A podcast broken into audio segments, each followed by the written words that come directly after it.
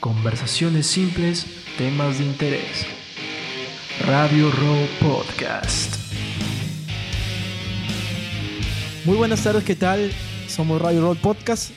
De regreso después de mucho tiempo. Aquí estoy con Casi mi un compañero mes. de siempre, Casi un mes. Milko Rodríguez. Casi un mes de, de- Más de un mes. Sí, más de un mes ya. Eh, bueno, hola, ¿qué tal muchachos, muchachas? Este es el episodio para cerrar el año 2019. 2019 y entrando para el 2020, el fin de la década. El 2020 Y, comienza. y- y pensar que, y pensar que entramos nosotros este, consumiendo al principio de la década tu caramelito de arroz y terminaste envolviendo un blunt, mano, al final de la década, pero, Los tiempos cambian. los pero tiempos bueno, cambian. este, de verdad que me siento muy bien y que este 2020 sea un año lleno de proyectos y muchas cosas más.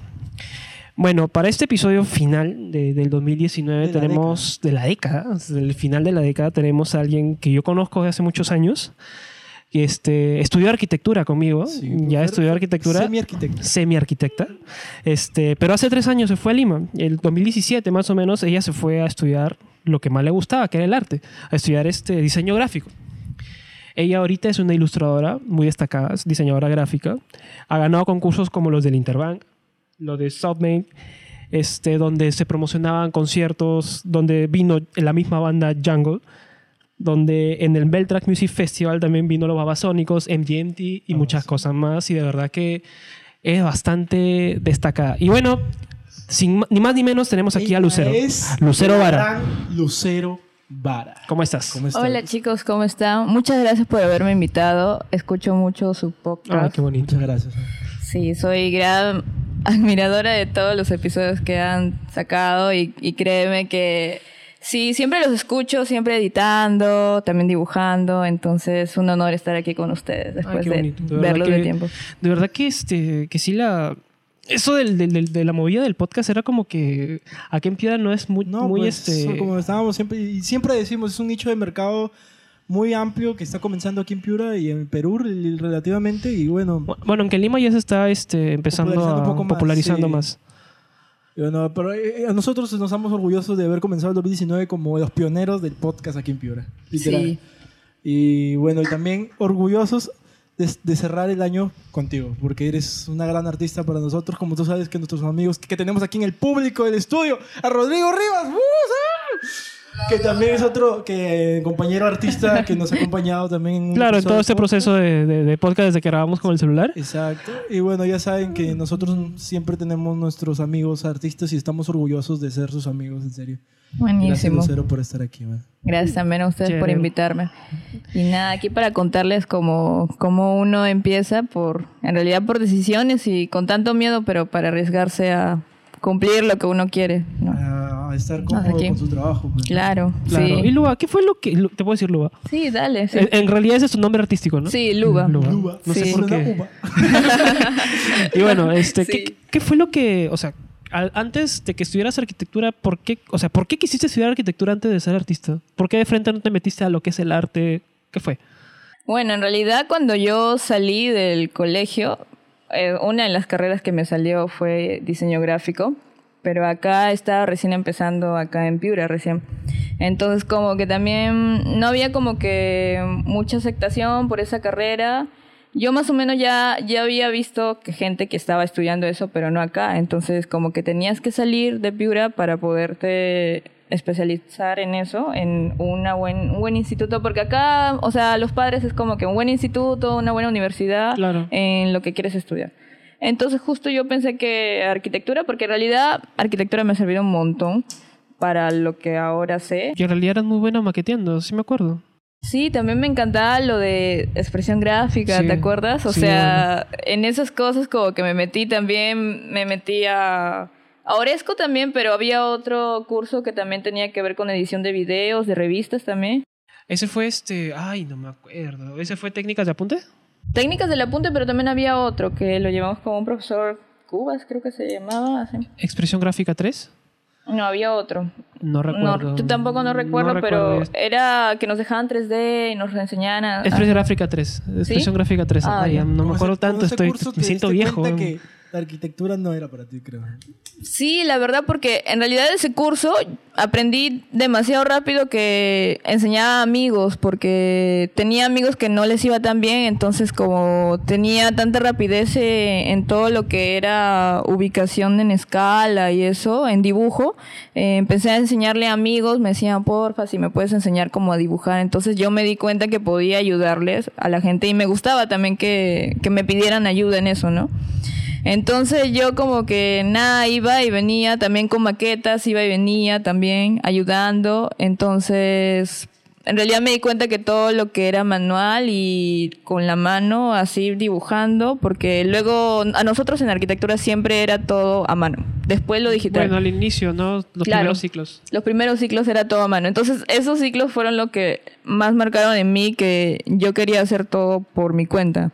Entonces, no dejaba de lado el querer dibujar ahí, porque también te enseñaban como las personas en escala, también te enseñaban cómo, cómo medir, ¿no? Todo los humanos, la- los La escala humana, la escala humana, la Ajá. escala de los autos, todo. O sea, Claro. este.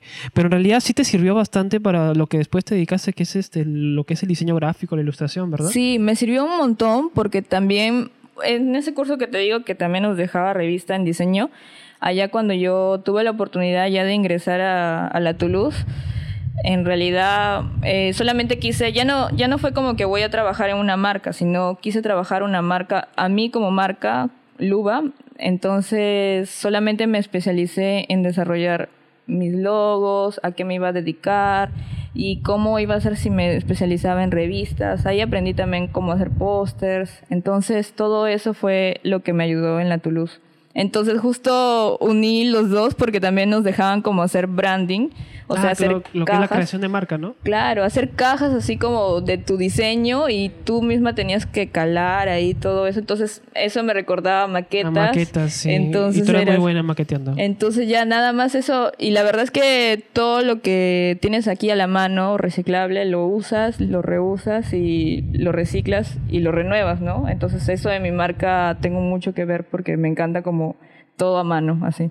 De hecho, todo lo que hago ahora, libretas, dibujos, cartulinas, te puedes encontrar una cartulina y puedes hacer papel artesanal, me encanta todo eso que tiene que ver con lo reciclable.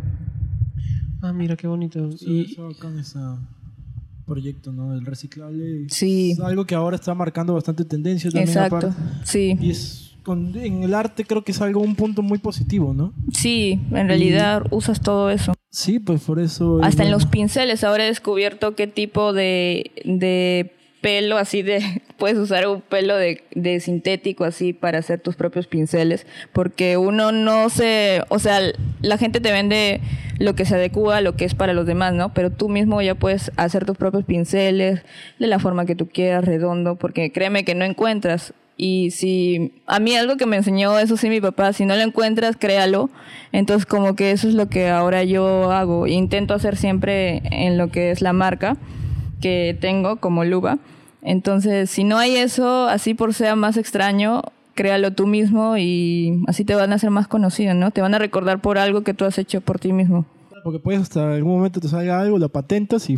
Exacto. Claro. Eso es lo que, lo que más valoro en esta parte del arte y lo que aprendí de arquitectura porque sí recuerdo, o sea, agradezco muchísimo haber estado, haber pasado por lo que pasé de una carrera a otra para Claro. poder hacer. ¿Y cuál fue el punto de quiebre que te hizo ya abandonar arquitectura, irte a Lima, a la Toulouse? Bueno, yo justo hubo una época donde en 2015, donde yo un verano pasé allá en Lima. Entonces, no fue una época muy bonita que digamos, porque mi, mi papá enfermó. Entonces, yo tenía bastante tiempo libre y también lo ayudaba muchísimo a cuidarlo y todo eso. Entonces, en esa época yo era la única hija que quedaba, porque todos mis hermanos estaban lejos, porque les había tocado chamba lejos. Entonces, ahí fui como aprendí a independizarme. Y no me, me di cuenta que también, porque créeme, para ahorita pasa muchos casos de que una mujer sola en Lima puede pasarle de todo, ¿no? Sí, he visto. eso. Pero estaba, estaba yo en, en Lima, Lima Sur, entonces justo por ahí es como que lo más movido quizá. Entonces, nada, yo me, yo me empecé a, ir recorrerme los lugares donde más venden cosas de arte. Entonces empecé, eh, me empecé a interesar de, de hecho eso y yo mismo me puse a buscar. Y claro, no se lo dije a mi papá porque él sí quería como que terminar Que terminaras arquitectura. Exacto. Pero yo aparte, yo, yo tenía mi, mi idea de terminar arquitectura y luego dedicarme a, a la Al arte, lo, que normalmente una persona común y Claro. corriente haría. Ah, Enrique. Lo estás, lo estás, estás guiándote en esa, en esa línea. Algo así. Pero sí, pues Sí. los padres siempre quieren lo mejor para, para claro, es que es claro, es todo sentido paternal, ¿no? Sí. Claro. Lo mejor para siempre, hija. siempre está la idea ahí de que el artista, tú sabes, no, no va a vivir de Vago. eso.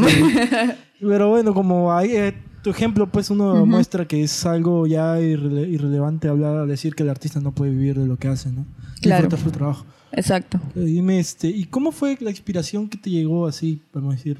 Ya es hora de crear, ¿no? Sí, de hecho yo aproveché un poco ya de los conocimientos de arquitectura y empecé a trabajar en, en de hecho trabajé en algo en municipalidad, pero de Sullana, y estuve de asistente a una ingeniera civil, entonces en mis ratos libres, cuando estaba trabajando, eh, me habían dado todo, me habían dado tableta, me habían dado también cuadernos, así un montón, porque yo siempre le dije a la ingeniera que yo hacía todo a mano y luego lo digitalizaba. Entonces cuando me daba eso, empecé a, me daban también un montón de libros y yo quería como que leer tal cosa de este punto, entonces me, me llené un montón de libros porque me mandaban ahí a ver expedientes, entonces me quedaba metida dentro de, de ese lugar de la UGEL, porque estaba en la parte de infraestructura. Ok, Sí, me acuerdo. Entonces ahí estaba como que todos los días viajando a Sullana porque era idas y venidas, porque no, no alquilé nunca allá, era de Piura a Sullana todos los días, 7 de la mañana.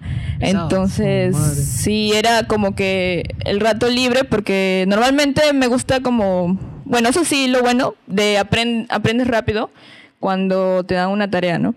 Entonces mis ratos libres eran como que meterme en la biblioteca, los expedientes, revisar cosas de arte, habían libros de arte, entonces me empecé a llenar un montón de esas cosas.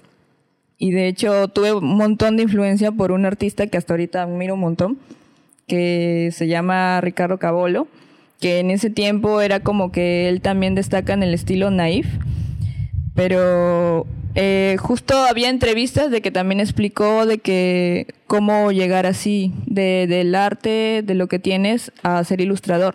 Entonces ahorita él tiene como una marca muy grande. y de hecho, eso fue en el 2015, ya 2016 ya.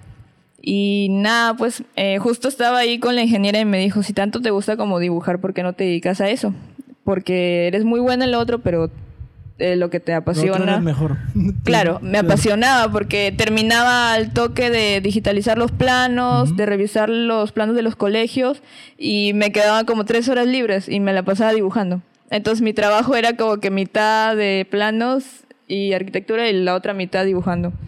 Y eso era lo que la verdad me gustaba porque me la pasaba en un sitio, en un escritorio y era como mi mini oficina y dibujando. O Dibujando. sea, puede decir que eso te sirvió como un proceso para, Para- mejorar tu técnica de dibujo. Sí, sí, porque era todos los días. Entonces era como que yo ya, yo ya sabía que tenía que llevar para, aparte de mis ratos libres, Claro. hacer lo que a mí me gustaba, ¿no? De hecho, ahí ya me fui, me fui adaptando. Y nada, después de eso pasé a otro trabajo, porque regresé a arquitectura, porque estuve un, un ciclo ausente, regresé a arquitectura y de hecho me metí a una ferretería. Entonces dije, bueno, voy a aprender más porque me había tocado cursos de construcción, ya se me habían acabado todos los cursos de, de arte. Todos los cursos de artes hasta de sexto ciclo ya los había llevado, entonces ya me tocaba llevar toda la parte de construcción. Es- Lo, lo aburrido de arquitectura. Lo aburrido. En realidad no ¿no? tan abu- depende, si te gusta no. Si, Claro, si no te gusta, te va a parecer aburrido. Sí. a, mí, a me ya- gustaba. creo, creo que ya, pues, ya depende, pues, este... Claro. Ya, o sea, tú ya sabías que se acababa el arte. Se acababa, sí. ya lo, lo que es Se acababa ya- el arte y el diseño, así todo. Ya, pero cualquiera. Bueno, sí. Sí. Sí, um, Entonces justo, ya está, igual ya estaban cambiando la malla. Entonces los cursos que habías llevado, como que solamente algunos te servían para pasar y otros tenías que llevarlos sí o sí. Y sí, me acuerdo que había un único curso que agregaron a la malla que fue técnicas del apunte. Que yo cuando estaba en la ferretería, pues yo seguía trabajando para mí misma porque eso sí es lo que algo que no me gustaba como, algo que hasta ahorita no me gusta es como pedirle a mis papás para mis materiales de arte. Entonces, la ferretería empecé así, 20 soles cada día, ahorraba para mis materiales, pedía de Lima, o si no, yo misma ya creaba mis blogs, porque un montón, me, llenaba un montón de cosas, así como cómo puedes hacer tu blog para de arte con papeles acuarelables, cómo puedes hacer papel artesanal para que tú dibujes, cómo sacas a hacer tu pluma para la tinta china, porque a mí me encanta hacer un montón de tinta china. Entonces, haces una pluma con una agujita, entonces ahí puedes crearlo, nada más lo remojas y ya vas pintando así. Eso es creativo. Oye, qué chévere. Ajá. No sabía. Sí. Dime, y en esos libretos que creabas tú, ¿qué, qué es lo que hacías? ¿Qué, qué planteabas? ¿Qué, ¿Qué ponías? ¿Qué hacías? Bueno, de todos los días que pasaba dibujando, eh, bueno, ahora lo, un poco lo que agradezco de esos días de dibujar todos los días es que ya más o menos tengo una línea gráfica y creo que algunas personas ya se dan cuenta que casi todos los personajes que hago ya tienen como una misma cara, como que todos es como un- de un mismo, vienen de un mismo mundo, que es como decir de Luga, El mundo de Luba. Sí. No, no, no, no, no, no, el mundo de Luga no. Oh, el planeta se llama Luba. Bueno, el universo de Luba. ahí El universo, porque real- en realidad sí, eh, me encanta todo lo de, lo de los planetas y de hecho mi loguito es como de un cometa, como el cometa Halley, así como que pasa siempre cada vez una vez. Entonces, y porque también como que mi nombre también tiene como un significado así como del de Venus y el planeta. Ah, yo ¿no? pensaba que era por Lucero Vara. No, también del otro. También, ¿no? Y también Sí. que era Lucero Vara. Luba, Sí, yo- Lucero yo- Vara. Yo vi tu nombre, Lucero Vara. Y dije, ah, Luba. Ay, pero ahora veo que Sí. tiene otro significado. Claro, sí. Y, y- Más y- profundo. y más profundo y más bonito. Sí, más y profundo, bonito. sí, y, sí, y sí, bacán. Sí, Claro, sí. porque Luba creo que es para la... Lo vas a decir, ah, Lucero Vara. Para Claro, ella no, no, no profundizar si es por mi nombre. nada. Sí, exacto, sí. Sí, pero porque algunos pueden preguntar y si uno se siente a preguntar, claro, le dices cómo creaste tu loguito, cómo crea tu nombre, ¿no? Claro. ¿Cómo tiene que ver tu nombre con el logo? Pues por eso. Y ah, para algunos sí es como decir, ya, mi nombre, ¿no? Pero otros sí se ponen a preguntar bien, si le puedo contar como la historia que tiene detrás de eso, ¿no? ¿Por qué lo creé y por qué lo hice? Porque ha pasado por varias, por varias etapas por varias frustraciones, pero bueno, ahora sigo aquí, sigo luchando. Ya te sientes cómodo con tu nombre, con tu... Claro, sí. Pero igual siempre vas a querer crecer más. Sí, de hecho, Obviamente, uno nunca deja de aprender. En realidad, eh, eso es lo que valoro bastante porque me encanta ayudar a la gente. Eh, me encanta ayudar a que ellos crezcan también en su estilo, porque para mí mi estilo eh, me fue difícil encontrar, pero en los dos primeros años. Por ahora yo te puedo decir que solamente lo, lo sigo perfeccionando. No puedo decir como que ya está establecido. Siempre hay que seguir, eh, seguir estudiando. Siempre sigo comprándome libros de arte, yendo a bibliotecas. Me meto a las bibliotecas en Lima con tal de que, porque no pagas, porque si te quedas leyendo no pagas, pero absorbes un montón de todo, ¿no? Libros ilustrados, me encanta toda la temática. Eso es, lo Ney. bueno, eso es lo bueno también de Lima, pues que la cantidad de información y bibliotecas es... Bueno, igual. Sí. al- al También igual lo que- bohemio, créeme Porque que acá- encuentras. Porque acá te vas a la biblioteca y ya sabes que no vas a encontrar nada. Sí. Pero en Lima es la ventaja. Pues, ¿no? No Bueno. tanto la ventaja, porque lo mismo lo puedes encontrar en internet. Claro, No. exacto. Claro, Algunas es- cosas sí las Algunas encuentro. cosas sí, Bueno, pero otros cosas. libros tienes que comprarlos. en Bueno, hay libros que sí compran por internet Sí. y eso sí, los Claro. leo los leo digitalmente, eso sí. Pero créeme que igual, pucha, hay, hay el Amazonas allá en Lima, se llama una galería de libros viejos, pues, de que todo lo recolecta y te encuentras cantidad de libros de arte, cantidad de libros de música y puedes como sacar y créeme que se ve se ve bien vintage, pero es bastante hermoso porque los tienen cuidaditos ahí. Claro, y el olor al libro antiguo Sí. es lo máximo. Sí. Te lo juro. Eso también te sí. concentra y Claro. Y Sí. también absorbí un montón de esas cosas, pues de lo bohemio en Lima, de Quilca, de todo. Yo, a mí me encanta ir como estar en toda esa, ese- esa nota, pues tú vas y ves la cultura de la gente, entonces es como que te inspira. Sí. Yo, por ejemplo, sí te puedo decir que me he metido como a, a sitios que de repente tú dices, acá la gente no entraría, pero tú vas a la casa del auxilio o como a casa Bagre y créeme que hay un montón de cosas que todavía no han visto. Y eso es lo que también, Wow. lo que también me inspiró porque ahora me estoy dedicando a hacer fanzines. ¿Qué es ¿Qué eso? es eso? El fanzine es como una autopublicación de un, de un, como de seguir tus dibujos en una misma línea contando una historia. Entonces allá lo que eh, vendes ahí Créeme que los fanzines salen hasta de un sol, hasta de cinco soles, porque es una autopublicación que tú puedes reimprimirla y entregar a la gente para que cuentes una historia. Así sea de música, porque créeme que hay hasta fanzines que tú con un código pues te, te llevan a tu computadora o a tu celular a que escuches una canción. Es, bastante que tiene que ver con lo manual y lo digital.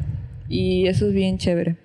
Esa movida me encanta también porque es también bastante bohemio y esa movida de los fanzines empieza también desde los años 80, 70, pero del punk, porque hacían del punk y el rock, así como eso.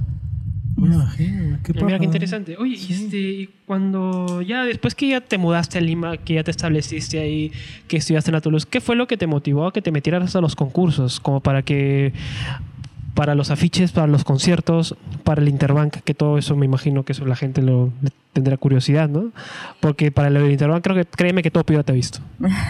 Sí, eso, la verdad es que me llegaban videos de una amiga en Cusco, otra amiga en Arequipa. Decía, oye, estás por acá, estás en el banco. Y yo, wow, me, me encantaba como que me manden esas fotos, ¿no? Pues porque yo tampoco he llegado tan lejos así, pero al menos que esté por, por todo el Perú me, me llena como que un montón de alegría que la gente Claro. vea, ¿no? Claro, cualquiera, Es ¿no? como que tu hijo está Claro. creciendo. Sí. "Oh, no, uno se siente Y- orgulloso. Y, justo ese, ese, justo ese panel que aquí lo tengo, tengo una foto, eh, ese panel cuenta mucho y en realidad no es como que, no es un panel como, o sea, es un panel que habla de mí.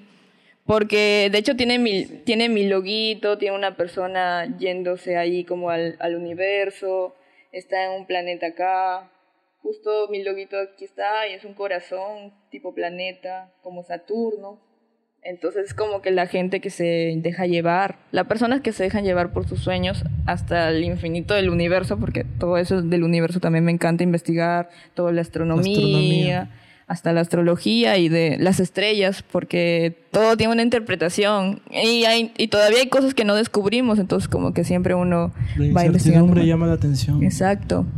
Y si no, y si no lo, no lo conoces, lo buscas y lo creas. Eso es lo, lo bueno. Eso es lo bueno de la imaginación humana, pues Claro. que permite hacer crear cosas que uno alucina para los demás, ¿no? Que dice, wow, ¿cómo te puedes alucinar todo eso? ¿no? Exacto. Es la creatividad que Sí. uno tiene, volar, ¿no? Qué pro. en serio. Dime, ¿de dónde sacas tanta inspiración para crear? Pucha, de lo que saco inspiración, en realidad yo siempre paro dibujando y con la música, pues, ¿no? Entonces, eso es lo bueno de la ilustración porque tú ilustras frases, canciones, momentos, sentimientos y hasta un pensamiento que se te pasa así por la mente, ¿no? O Por sea, ejemplo, ¿Podrías tú representar un pensamiento de nada en Ajá. un dibujo? Sí, y créeme que si yo le escribiera el pensamiento, la gente diría que estoy fumada o no sé, que... Posiblemente. eh, sí, Sí. porque créeme que, que hay explicaciones, pero bien raras de mí y la gente dice... ¿Qué "Wow". fue? Sí, o ¿Qué sea... estás consumiendo? ¿Cuál es el terocal que te metes? Claro, Pero sí. sí, yo me imagino que eso es, debe ser bien chévere, ¿no? Porque sacar algo, una idea de nada, es Ujú. grande. Bueno, en realidad es complicado porque cuando Sí. si me dices, sácate una idea de la misma nada, yo ¿qué hago? Tú, este, nada, pues, Nada, ya, ya. no, está en blanco. no sé. Como dibujar a la persona bajo la sombrilla en la lluvia ahí. A veces los psicólogos. Los Sí. psicólogos, ¿no? Está aburrido, dibuja, dibújame eso. Le dibujas otra cosa y ya te manda el psiquiatra. Está loco, pues. dice. Toma una pastilla, Ritalin. sé. Clona. Ritalin, clona. Pero sí. Pucha, sí. Más lo del concurso que me cuentas. En realidad fue bien gracioso porque yo estaba pasando por un momento muy triste, la verdad, en ese tiempo. Porque no era nada que ver con el arte, pero estaba pasando por un momento de cuando uno está como en crecimiento de sí misma, es tanto espiritual. Por eso en ese tiempo fue lo de la ayahuasca. Acá. Oh, la gente quiere que nos cuentes eso, pero después. El público Sigue, quiere- sigue, cont- sigue contándonos primero lo de tus afiches. Claro, fue lo fue después de hacer eso porque créeme que estaba redescubriendo como para dónde iba a ir mi arte. Porque yo también como que dije, bueno, ya quiero dedicarme como una línea, pero también seguir haciendo lo otro. Entonces justo salió lo del lo del concurso. Entonces yo dije, pucha, será de lanzarme porque es un festival grande y viene bandas que me encantan. Entonces yo más lo hacía porque yo dije, ya no importa que no quede, pero quiero, quiero demostrarme algo a mí misma que sí, que sí podría llegar a ser póster. Entonces, nada, estaba tan nerviosa que yo me acuerdo que había llegado mi familia a Lima, toda mi familia completa, hasta mi hermana, que no la veía hace como cuatro años así. Entonces yo me acuerdo que estaba tan nerviosa por querer hacerlo porque fue un viernes que me decidí hacerlo y el concurso terminaba el domingo. Entonces estaba con cero tiempo porque era, ya sabes, como la familia cuando se reencuentra y todo eso fue en Lima. Y yo me acuerdo que estaba, de- estaba pensando diciendo ya que tiene que ver con, con el festival, tiene que ser, tiene que ser algo así como que tenga que llamar la atención de que una persona cuando ve el póster dice yo quiero ir a ese concierto. Entonces yo dije, bueno, ya estaba en el restaurante y no tenía papel, no había llevado papel y se me llegó la idea. Y yo lo único que pude pedir fue al cuando pagaron la cuenta pedirle a mi mamá, mamá, por favor, tráeme la boleta porque quiero un papel porque tengo una idea y si no la dibujo ahorita se me va a ir. Entonces, hasta ahorita tengo la boleta de ese día de unos anticuchos en Don Mario. Entonces llegué Bueno, qué buen recuerdo. literal llegué a mi cuarto y empecé a dibujarlo. Porque todavía tengo el dibujo en tinta china. Porque todo esto fue hecho en tinta china, pero ya luego tenía que ser pintado en digital porque era, el concurso era en base en digital. Y nada, pues eh, justo el primero que se lo mostré fue a Rodrigo. Entonces, ¿Rod, el Rod? sí. Y de hecho él me preguntó, me dijo, ¿qué? ¿Quién lo ha hecho? Está bravazo. Y yo dije, oye, yo lo he hecho, Lucina. Entonces Y como dijo, que- ah, ya no está buena su hija. ¿Qué, ¿Qué pasó? ¿Qué pasó? ¿De dónde es eso? ¿De dónde has sacado eso? Dice. Y yo le dije, mira, porque el Parque de la Exposición es como que tiene todo bien antiguo, entonces como que justo ahí explica el BMF como siendo como la arquitectura ahí del Parque de la Exposición, los parlantitos, teniendo también lo del, lo del parque que ahí está el museo, ahí está el Museo Mali, pues. Entonces el Museo Mali tiene así como arriba, como cierres, ¿no? Y era como el mundo de Beltrack. Y acá es como un niño que... Un niño así, pero que le encanta como la, la música, entonces todo eso lo refleja. Y siempre es Lima la gris, entonces siempre está lleno de nubes, entonces las nubes a los costados. Lleno como que te elevas y claro, no podría faltar la música que entra por las ondas de los oídos, que es lo que más disfruta, ¿no? Es como el conectar el, los oídos con los ojos de lo que tú ves del concierto y lo que más aprovechas ahí. Entonces eso fue como el significado de mi, de mi póster. Y nada, me comentaron al día siguiente y me dijeron que había quedado finalista y que, que después de eso pasé al- a la fase de segundo puesto, me quedé en este, porque ese fue el más grande que tuve y este me abrió, este me abrió al otro concurso de Jungle, que en ese sí quedé para el, póster oficial de la banda, sí y que Jungle como que recibiera el póster. Y ese fue lo más grande. Wow. O sea, tienes- O sea, fue como que para mí fue como que wow, no podía, no podía creerlo. Te lo juro que yo estaba tan animada así. Estaba, sí, estaba en shock. Y sobre todo porque es- solamente te llaman y te dicen, ya, te queremos hoy día para que vayas a ver el póster. Y. Y todo, la entrada gratis, si quieren así. Entonces era como que, wow. Y justo ahí salía, salían las fotos. Lo pusieron al frente del escenario, el póster. Entonces tú veías el póster ahí y al costado cantando la banda, pues. Soy orgulloso. Y yo estaba como Sí, que que no puede Sí, ser. creo que subiste una foto al costado del póster y la subiste Sí. a Facebook, sí me acuerdo, y te Sí, comentaron todo. y yo- justo ahí estaba ahí el escenario, estaba ahí. sí, yo leí en corazón esa foto. Hecho, Y el póster era más grande que yo, ni siquiera era cero, era más grande. Entonces yo dije, wow, tanto lo y, la, y la impresión era tan buena que veías todos los detalles del O póster. sea, no se veía nada pixeleado, ¿no? Nada. Por eso creo que te tienes que pasarle el archivo en ve- con vectores, ¿no? Claro, pues el archivo también pesaba un montón. Claro, es, es que el vector Claro, no permite que se pixelee. pues. Sí, eso es lo bueno. Sí, lo sí. pasé ahí. Sí, tiene colores. Los colores están en vectores y las sombras ya son como de Photoshop. Sí, porque, porque, tengo esa es la desventaja. Cuando trabajas con capas en Photoshop y luego las agrandas, eh, a veces sí Se pixelean. pixelean, eso sí es verdad. Claro, exacto. Es un tema mucho más técnico. Sí. este, Eh, entenderán los que saben de Photoshop Illustrator. exacto. Pero en realidad, si tú lo ves así, parece un póster esos de, del- de- de los Estados Unidos, de Inglaterra, de los conciertos como Lula Palusa. O el, o el, ¿cómo se llama? O los conciertos grandes que hay. Pucha. Sí, de literal. Que haga uno para RCMA. Me encanta toda ¿Puede ser, inspiración. por favor, para RCMA? Claro. Puede ser, ¿no? Que trabajes con, Claro. que trabajes con Rodrigo juntos, un- ah, te lo juro que sería un orgullo poder Claro. tenerte en Claro, yo encantada en hacer pósters. sí. Sería paja que fuera un artista que no fuera dentro de la banda. Claro. Entonces, sí, es como tener un fotógrafo también que nos toma un tipo de fotografías bacán. Ujú. Pero realmente me encanta tu, tu, tu póster. Realmente me, me gusta bastante. ¿eh? Gracias. En serio, es como Lo que... vamos a subir. no, la, no foto, puedo- la, foto que, la foto grupal vas a tener el póster ahí. sí, no para puedo, que la no gente puedo creer que se te haya ocurrido en una boleta. Te lo Oye, juro. sí. Eso es lo que no puedo creer. Es como que... Hasta ahorita lo tengo guardado la boleta y créeme que vas a ver el mismo boceto. Y se lo tomé foto y mi mamá, mi mamá me dijo, ¿para qué querías la boleta? Entonces se lo enseño y luego le enseño el dibujo ya en, en la cartulina hecha en tinta china. Y me dijo, eso es lo que creaste ese día en Don Mario. Entonces como que Digo, hasta mi hermana... dijo, hija, ¿estás consumiendo? Pero, pero, es que sí, es increíble, de verdad. A mí me parece increíble que haya creado eso una boleta. Es de que verdad que eh, es demasiado bueno tu trabajo, de verdad. Justo yo me acuerdo, siempre, siempre tengo presentes artistas ahí que yo me acuerdo que una de, también sigo bastante que se llama Power Paola y dice cuando tienes la idea ahí, si tienes lo que sea para dibujarlo, dibújalo porque si no lo haces ahorita, ¿cuándo va a ser?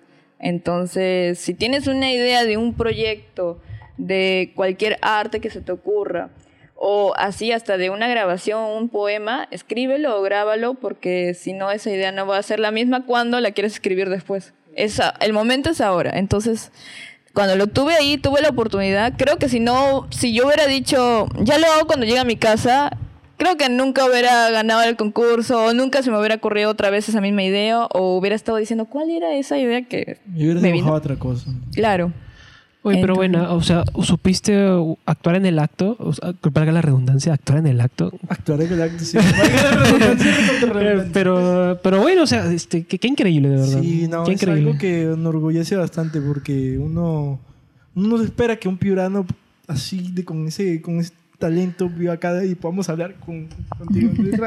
Sí, sí, qué Sí, bacán, en serio. eso era lo bueno porque cuando yo cuando yo estuve ahí ya me, me decían, tú hiciste ese póster y yo lo primero que decía, sí, y no soy de acá, soy de Piura y, realmente es la primera vez que estoy acá porque he ganado un concurso. Entonces como que la gente decía, wow, de Piura, qué La genial. provinciana, la provinciana. Sí, la la provinciana. provinciana. Clásico. Pero no, en serio, qué buen trabajo, ah, buen trabajo. gracias. Y, y de verdad haber estado cerca de las bandas también es debe ser emocionante. Sí, sí, es increíble. Yo ese día nunca me voy a olvidar. Un 8 de noviembre eh, muy bueno. Para mí marcó bastante. Fue 2018. 2018. sí. 2018. Y este, y este año, 8 de noviembre, no ha pasado nada. No, sí, el de No, sí, el de Jungle. Justo fue antes de mi cumpleaños. Todavía una semana antes de mi cumpleaños. Cumpleaños en mayo, si no me en equivoco. mayo, en sí. mayo, ya ves. Vino Jungle para esas fechas. Y la verdad también estaba encantada. Yo dije, ese es un, mejo- ese es un buen regalo de cumpleaños para, que, para haber ganado para ese concierto. Literal, es un buen regalo. Sí, y ahí eran como que era mu- fueron muchísimo más más buenos porque me dieron como entradas dobles y la marca Adidas también me dieron cosas de la marca que porque ellos trabajan directamente con Jungle, de hecho en sus videos siempre promocionan la marca Adidas. Entonces también el póster de Jungle justo siempre es un chico bailando porque tienen bastante esa movida del baile ahí Sí, por sus todos, canciones. todos sus videos son un, Un bailarín, un- así. son unos bailes. Y vienen paja. Yo conocí Jungle con sí. la canción Casio. Sí. Debe Justo esa buena. canción fue la, la del chico que sale en el póster. ¿En serio? Entonces por eso era como que reconocen y, y tenía algo que ver con la banda y era un chico y justo tenía como ramas de una selva alrededor, Sí. entonces era jungle y al chico le salía como de la ya me cabeza. acordé de ese post. Sí, sí, sí. Ya, sí, me sí. acordé. Sí lo han subido ellos Sí también. lo han subido. Bueno. Sí. Eh, Dime, y ya regresando al tema técnico en el arte, dime, ¿qué estrategias utilizas para promocionar tu, tu arte? Bueno, yo eh, en realidad esto la técnica primitiva porque uno se tiene que promocionar por lo mínimo hasta lo que tú quieras gastar, ¿no? Por- en lo mínimo me refiero a que tú puedes ir, puedes empezar yendo, caminando, conversando y dejando tus tarjetas a la gente, a los lugares donde venden materiales de arte, regalando stickers de ti que tú haces esto y la gente te contacta así. En realidad yo, en realidad normal, yo me he paseado en ferias también dejando como mi tarjeta a gente para que me conozca o también conocer su arte o sí o intercambiar con feriantes porque he conocido bastantes artistas allá que están como feriantes, entonces es como que, oye, te puedo dejar mi tarjeta porque también me gusta tu arte y es como que intercambio entre todos. Eso es lo bueno. Y también en los fanzines, cuando tú haces un fanzine, regalas tu fanzine por otro fanzine, entonces como que los, los trueques entre artistas y luego como que te haces conocido, ¿no? Pero no tanto por hacerte conocido, sino que en realidad si compartes tu arte con más artistas, es donde más puedes, puedes recibir consejos, pues también presen- te presentan contactos, te haces amigos y gente que sí he conocido que valora el arte y la verdad es que ahorita me metió bastante con, con el tema de la música porque también he ilustrado álbumes para un artista que, que trabaja con François Plegao, así es su banda. Entonces se llama Baco. Entonces como que tiene toda esa movida y también le hice también portadas para sus álbumes que sacó para un EP. O sea, tú estás en el proceso musical, estás entrando en el Claro. arte musical. Claro, Exacto. te- Sí, porque en realidad yo siento que igual la música me inspira un montón. Y también eh, quizá en un futuro poder sacar como de mis dibujos un sonido que interprete a lo que yo quiero relacionar mi arte, ¿no? O sea, que cuenten también una historia con una animación pequeña y quizá un sonido particular de los dibujos. O sea, que tú puedas ver esta ilustración y quizá puedas escucharla también. Pueda tener como un sonido y dices, mira, como que eso, ¿no? Claro, y usted- tú veas el personaje y ya sepas, se te venga a la cabeza un, son- un sonido, una canción, una música que lo, que lo represente. Exacto. Ah, buena idea, buena idea. Sí. Quería preguntarte, eh, esto, no sé si es una pregunta tan personal, pero ¿qué métodos usas para poder llegar a hacer tu arte? No sé si es que vas a... Bueno, fuera de lo, lo que me dijiste de la música, que eso es una, este, no sé, me, me dio curiosidad bastante lo de la ayahuasca Ah, ya. y que te sirvió bastante para hacer arte. El momento importante llegado. El clímax, el clímax del capítulo, vamos a ver. Bueno, sí. eh, en realidad es porque justo como en realidad los amigos que tienes eh, y todo lo que te relacionas, tuve una amiga que me empezó a comentar cómo era todo eso sobre el ayahuasca, cómo llegar a ser como, cómo llegar a tu propio tranquilidad espiritual.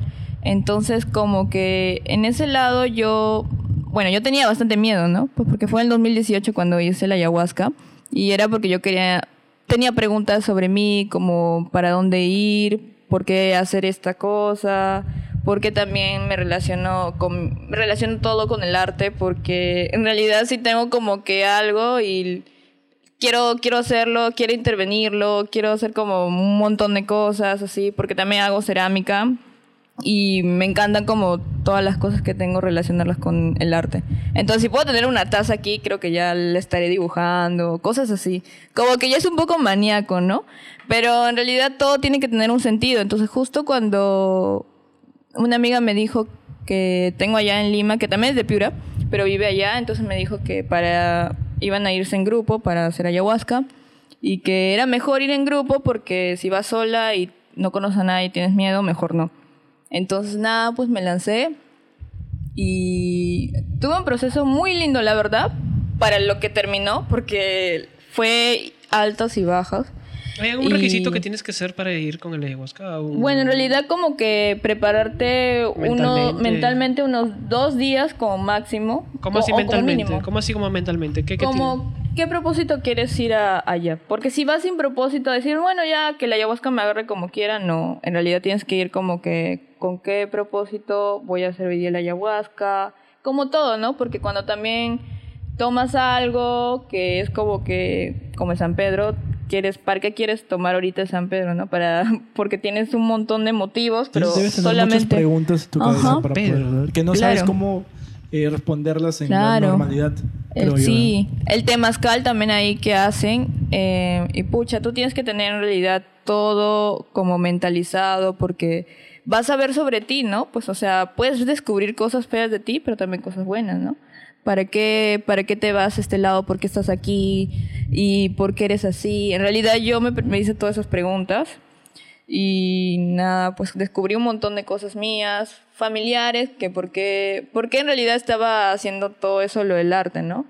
Tuve un proceso muy personal, pero también como que, también muy que lo relacioné con la gente que estaba, porque yo en realidad eh, siempre me he protegido dibujando yo sola, porque yo en realidad empecé a mostrar lo que dibujaba a una persona en el 2016 no le mostraba a nadie. De hecho, por eso cuando yo iba a trabajar, mis dibujos los guardaba en una libretita y la única que me veía era mi, mi jefa.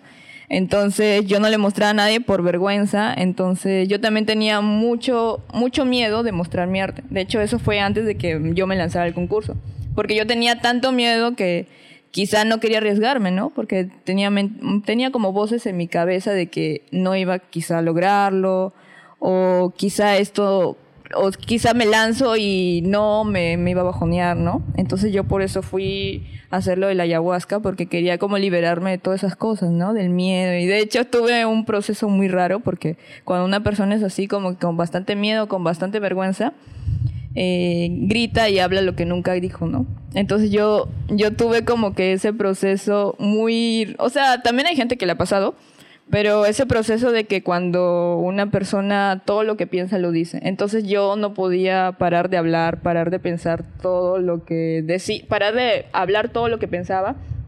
Entonces dije un montón de cosas como que me encantaba dibujar, me encantaba que mi papá de chiquita estuviera para ahí siempre enseñándome porque mi papá fue el que me inculcó todos los libros de arte. Me encantaba que mi, que mi mamá también eh, guardara como las cosas que yo le entregaba porque siempre yo me, me gustaba hacer como cosas manuales con dibujos y entregárselo a la gente que, que realmente aprecio, regalo así. Porque no era como que, en realidad yo nunca lo vi esto como un negocio, lo veía para mí, ¿no? Porque yo dibujaba para mí, dibujaba para la gente que, que tenía mucho amor, mucha confianza. Entonces cuando yo abría como mis dibujos y en ese, en ese tiempo yo no me había mucho mostrado para la gente lo que dibujaba. O sea, entonces cuando hice lo del póster, yo quería como demostrarme a mí misma que sí puedo, sí puedo mostrarlo a la gente, que no debería tener vergüenza o que no debería tener miedo de mostrar lo que yo dibujo. Entonces para ese, ese proceso de ayahuasca me sirvió un montón, porque yo quería cambiar eso de mí. Porque todos los dibujos que tenían eran para mí, todos tenían un proceso personal para mí. Entonces como que si alguien no le veía el mismo significado que yo, eh, podía entenderlo, pero quizá no lo, no lo iba a mostrar más. Entonces yo quise cambiar eso a partir de mi proceso de ayahuasca y, y por eso, la verdad, la abuelita me sirvió un montón. ¿Y te Porque ayudó? ¿Te me, sirvió? sirvió, me sirvió un montón. Porque desde ahí como que ya me empecé a lanzar a concursos, empecé a mostrar mi trabajo a gente, eh, gente que me empezó a llamar y, y le gustaba como mi trabajo a la primera, entonces como que no tenía problema en cambiar algunas cosas. Entonces yo pude aceptar con ese proceso que tuve que sí, que la gente sí podía creer en el arte que hacía y no tener miedo, ¿no? Eso fue lo que me sirvió un montón y de hecho 2018 y en ese mes me, me ayudó un montón como a autovalorar lo que yo puedo mostrar en dibujos y en el arte. Se puede servir para cualquier persona que esté frustrada con lo que hace. Claro, exacto, sí. Porque sí, eso de la timidez y de la gente que... Porque créeme que ahorita debe haber niños y jóvenes que dibujan un montón, pero por miedo no se lanzan. Entonces eso de la timidez y el miedo es bastante, bastante malo, o sea, bastante fregado. Porque no, no descubrimos quizá, o los padres no se enteran que sus hijos tienen, tienen este talento por miedo, ¿no? Por miedo de qué dirán, por miedo de que no, que eso está mal. Entonces la gente, por eso, en realidad, un proceso personal que uno pasa, ¿no? Entonces eso es lo que yo pasé y ya empecé a mostrarlo más y por eso que ahora ya no me da como que Roche explicar lo que, de dónde saco mis ideas o por qué esta idea tiene así, ¿no? Es un proceso que uno pasa, pero me sirvió un montón el ayahuasca. ¿Y aconsejas que una persona que esté metido en el arte, pero que también sea tímido, que le dé miedo, que pase por ese proceso? ¿Le recomiendas? Yo le recomendaría a una persona que esté lista en realidad. Que esté Porque lista. que esté lista como para pasar ese proceso, porque también eh, es prepararse mentalmente, no es para cualquiera, porque Claro. es, porque no es un juego. Puedes, algunos pueden tomarlo un juego, pero otros sí es un proceso muy espiritual, porque puedes verte a ti en, en otro, en otro lado también. Puedes verte a ti Es como, un- Wow. como un viaje un astral viaje. artificial. ¿no? Ajá. Puedes verte a ti de chiquito o puedes ver a tus padres en, y no les puedes hablar, pero puedes verlos ahí como que quieres hablarles, ¿no? Algo que nunca les dijiste. Es bastante procesos tiene ahí. Cada uno tiene su proceso diferente, ¿no? Para mí eh, el mío fue en ese, en ese método y a mí sí me sirvió bastante. Y si no, está como que, nada, lanzarte, porque uno puede ser bastante tímido, pero cuando, de, cuando le demuestran que sí es aceptado, esa persona se siente con más confianza para mostrar su, su arte o lo que haga, porque también hay gente que canta y no se muestra, o hay gente que también, no sé, quiere hacer manualidades y no, y no lo hace por miedo, entonces yo recomendaría un montón de que pase su proceso personal, porque ahí tú lo puedes hacer personal. También lo puedes hacer personal en tu mismo, en tu misma casa, en tu mismo cuarto, y te mentalizas y puedes hablar contigo mismo en lo que quieres salir, ¿no? Porque todo es un proceso espiritual para sentirte mejor y que tengas una estabilidad emocional, ¿no? En lo que quieras hacer para no sentir frustración en eso. O sea, en conclusión, uno tiene que pasar un proceso de, De autoconocimiento para poder llegar a salir, porque hay mucha gente, eh, un ejemplo total, yo por ejemplo, que tengo muchas frustraciones, creo que tendría que hacer este punto para poder llegar a, a lo que yo quiero, ¿no? A lo que me propongo, me, me propongo en un futuro, ¿no? Claro, exacto. En realidad eso siempre sirve de varios de varias formas, varios métodos. Puedes leer un libro sobre esas cosas, puedes también hablarlo con alguien, o si no, un día te mentalizas como que quieres hacer eso, ¿no? Quieres hacer la ayahuasca o quieres también hablar con alguien que te aconseje, que sepa como de esos consejos, o también hacer yoga y esas cosas también te sirven como relajarte, porque no, no, en realidad esas cosas que tú quieres hacer, como el talento que tienes, no debería ser una frustración, porque en realidad es algo que tú haces porque lo, porque le encanta y, y sabes que si te ves haciendo lo que amas, vas a ser feliz. Entonces, nada, de eso todo depende. La aceptación de uno y mostrarse como eres, porque en realidad te muestras en tu estado más puro y yo siento que en la ilustración y el arte me ha, me ha permitido mostrarme como soy yo y quizá ahí hablan unas cosas raras sobre mí, pero eso es lo que soy. Quiero, quiero que mi arte hable por mí misma. Perfecto. Sí, ¿Tú crees que una persona, ya para terminar, una persona pueda vivir de lo que tú haces? Con, De la es- ilustración. De la ilustración. Sí, yo creo que sí, la verdad. Porque he conocido gente que se ha demorado, pero hasta ahorita está viviendo en la ilustración. Porque es un proceso largo. Como pero todo, como, como, todo. o sea, como cualquier cosa, todo Claro. tiene un proceso. Sí. Sí, la música, la, todo, todo. Lo, lo que, todo. el problema es que no es un problema, lo que pasa es que el arte, o sea, música, sea pintura, sea dibujo, sea diseño, es necesitas más esfuerzo claro, para hacerlo. de todos Exacto. los días, créeme. Sí. Sí. Porque aunque no lo creas y la gente diga ser un abogado, administrador, eso es más rápido. En cambio, el artista es un proceso de creación porque tienes que perfeccionar tu técnica, tienes que perfeccionar lo que tú estás presentando porque literal es un es tu trabajo y no es como que sentarte en una oficina y defender a alguien o ver, leer, leer leyes y ya está. Tienes que mejorar totalmente lo que haces, ¿no? Exacto. Creo yo, no sé. No, Por yo eso también creo eso. Es Sí. un punto que el artista se le hace más complicado y demora más en, un- en el proceso para poder llegar a lo que sea, ¿no? A vivir de Exacto. lo que haces. Es porque tú descubres cuál es tu punto de partida y todo eso que vas pasando es para que tú crezcas. Entonces, cuando tú vas creciendo así de a pocos y sabes que, o sea, porque de todas maneras en, es- en estas cosas tienes que tener bastante humildad para poder llegar a lo que quieras hacer, tus metas personales, tus metas a largo plazo también. Entonces tú solamente tienes que tener constancia. Y yo he conocido una persona que hasta ahorita y he llevado, me ha enseñado también, porque eso es lo que valoro mucho de todas las personas que son artistas allá, que ahora ya viven de eso, me han dicho tienes que ser constante, no tienes que rendirte, si un día es malo, dibuja, si un día es bueno, dibuja, si estás triste, dibuja, tienes todas las, tienes todas las razones para dibujar y no, y no debes buscar razones para no dibujar más bien. Entonces es así para las demás personas. Tienes millones de razones para hacer música, para seguir diseñando, para seguir creyendo en que tú vas a poder crecer más, ¿no? Tienes un millón de razones para eso. En cambio, la gente que, bueno, a veces es negativa, quizá busca lo peor de todo, pero en realidad no, no debe ser así, ¿no? Tienes que perder la timidez y nada, mostrarte como eres. Genial, Lucero. De verdad ha sido un gusto tenerte aquí.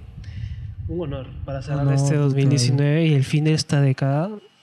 Y nada, pues simplemente escúchenos a nosotros nos, nuestros anteriores capítulos. Este sería el capítulo número 11.